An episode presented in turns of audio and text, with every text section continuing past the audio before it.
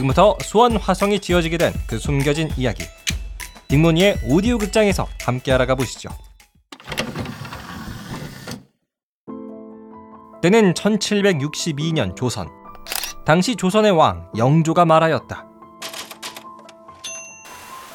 저 저 저 못난 놈을 당장 뒤주에 가둬 죽여라. 전하, 그래도 어찌 장원세자 아니 아드님을 어떻게 죽일 수 있겠사옵니까? 어하 시끄럽다. 어서 뒤주에 가둬 죽여라. 그랬다. 1762년 조선의 왕 영조는 자신의 둘째 아들이었던 장원세자를 뒤주에 가둬 죽였다. 여기서 장원세자란 우리가 사도세자로 기억하는 인물이었는데 이렇게 뒤주에 갇혀 죽은 사도세자 그에게는 아들이 있었는데 그 아들은 훗날 조선의 왕이 되는 정조였다. 하지만 당시 정조의 나이는 고작 11살.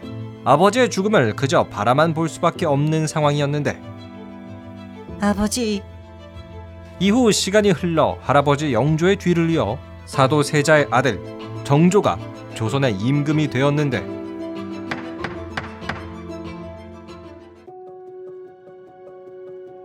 경아드리옵니다 전하 그래, 드디어 짐이 왕이 되었다.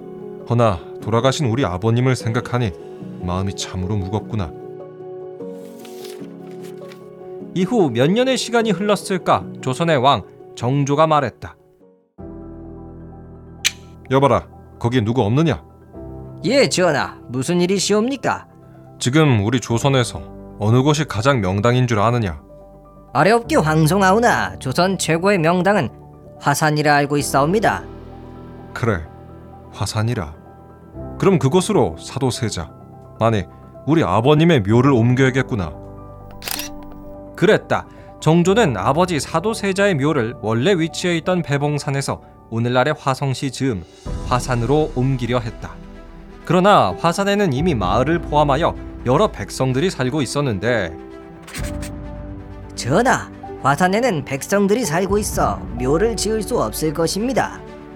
그건 걱정하지 말거라. 그곳에 살고 있는 백성들은 모두 안전히 더 살기 좋은 곳으로 옮겨줄 것이야. 전하, 어디 말씀이시옵니까? 조선에 신도시를 지을 거다. 수원 발달산 아래 새로이 도시를 짓자. 그리고 그곳에 거대한 성까지 올리도록 하여라.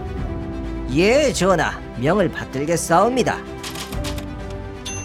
그랬다. 때는 1789년 정조는 아버지 사도세자의 묘를 화산으로 옮겼으며 그곳에 살고 있는 백성들을 이주시키기 위해 오늘날의 수원 화성을 짓게 된다. 이렇게 지어지기 시작한 수원 화성은 사실 조선의 상업적 기능과 군사적 기능 모두를 수행하기 위해 지어졌다고 한다. 또한 당초 수원 화성이 완공되기까지는 못해도 10년 이상이 걸릴 것이라 예상되었는데 실제로는 3년이 채 되기도 전에 수원 화성이 완공되었다. 이러한 비결에는 다음과 같은 이야기가 숨어 있다. 수원 화성을 짓고 있는 한 백성이 말한다. 야, 저건 무엇인가? 저 무거운 돌을 저렇게 쉽게 옮기다니. 아유, 이 사람아, 거중기잖아, 거중기. 거중기? 아니 그게 뭐요? 들, 거, 무거울 중, 틀기 라는 한자를 쓰는 이 무거운 물체를 들어올리는 기계 아닌가? 그랬다. 당시 수원 화성을 짓기 위해 실학자 정약용을 비롯한 사람들이 활약했으며 특히 정약용은 무거운 돌을 옮기기 위해 거중기를 개발, 수원 화성이 빠르게 완공되는데 큰 도움을 주었다고 한다. 1796년 수원 화성은 완공되었으며 이로부터 약 200여 년이 흐른 1997년 수원 화성은 그 역사적인 가치를 인정받아 유네스코 세계유산에 등재되었다. 지금까지 수원 화성의 이야기였습니다. 끝.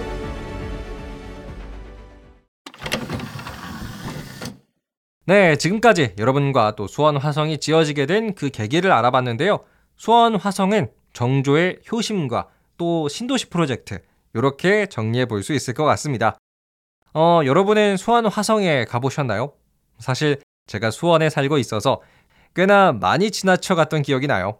자, 조금 더 자세히 소개를 해드리자면요. 수원 화성은 5.7km 길이의 성벽으로 삥 둘러싸여 있는 성의 형태를 띠고 있고요. 그리고 이 성벽이 약 39만 평 정도를 에워싸고 있어요. 그리고 수원 화성의 출입문은 크게 총 4개가 있죠. 북쪽에 장안문, 여기가 정문이고요. 남쪽에 팔달문, 동쪽에 창녕문, 서쪽에 화소문, 요렇게 있습니다. 자, 그럼 마지막으로 여러분이 써먹으실 수 있는 지식 하나 준비해 왔습니다. 수원 화성의 비밀 딱 한 가지만 준비해 왔는데요. 경복궁이나 창덕궁 이런 곳에는 없지만 수원 화성에 존재하는 비밀이 있어요. 바로 성문을 이중으로 방어하는 시설, 즉 옹성이 존재한다는 건데요. 여러분, 경복궁의 광화문 한번 떠올려 보시겠어요? 광화문은 큰 문이 별다른 방어 시설 없이 떡하니 그냥 서 있죠. 그래서 경복궁을 공격하는 입장에서는 이 큰 문을 한번 뚫어버리면 끝이에요. 바로 경복궁 안으로 들어갈 수가 있습니다. 그런데 수원 화성은요, 문의 방어 구조가 좀 달라요. 특히 수원 화성의 장안문이랑 팔달문에 있는 방어 시설, 옹성 같은 경우인데요. 예를 들어 적군이 수원 화성의 정문, 장안문을 뚫으려고 한다고 해보죠. 그러면 적군들은 우선 장안문 바깥에 있는 이 반달 모양으로 쌓은 옹성을 먼저 뚫어야 하고요. 그 다음에 라운드 2죠. 옹성 뒤에 있는 장안문. 요거를 한 번 더 뚫어야 돼요. 그래야 수원 화성 안으로 들어갈 수가 있습니다. 자, 이렇게 수원 화성에는 이중 방어 시설이 있는데요. 공격하는 입장에서는 굉장히 골치가 아픈 방어 구조고 또 수비하는 입장에서는 굉장히 효율적인 구조다. 이렇게 볼 수가 있습니다. 그래서 여러분 지금 수원 화성에 직접 가보시면요. 확실히 경복궁과는 문의 구조가 다르구나. 문이 이중으로 연달아서 존재하고 있구나. 라는 걸 확인하실 수가 있을 거예요. 그래서 수원 화성에는 이런 옹성, 이중 방어 구조가 있다는 사실을 알고 가시면요. 수원 화성이 조금 더 멋있게 보이실 겁니다. 자, 그럼 오늘의 역사 이야기는 여기서 마무리하도록 할게요. 오늘도 함께 해주셔서 감사드리고요. 재밌게 들으셨다면 팔로우와 하트 꼭 눌러주세요. 지금까지 역사와 함께하는 딩몬이었습니다. 감사합니다. 안녕히 계세요.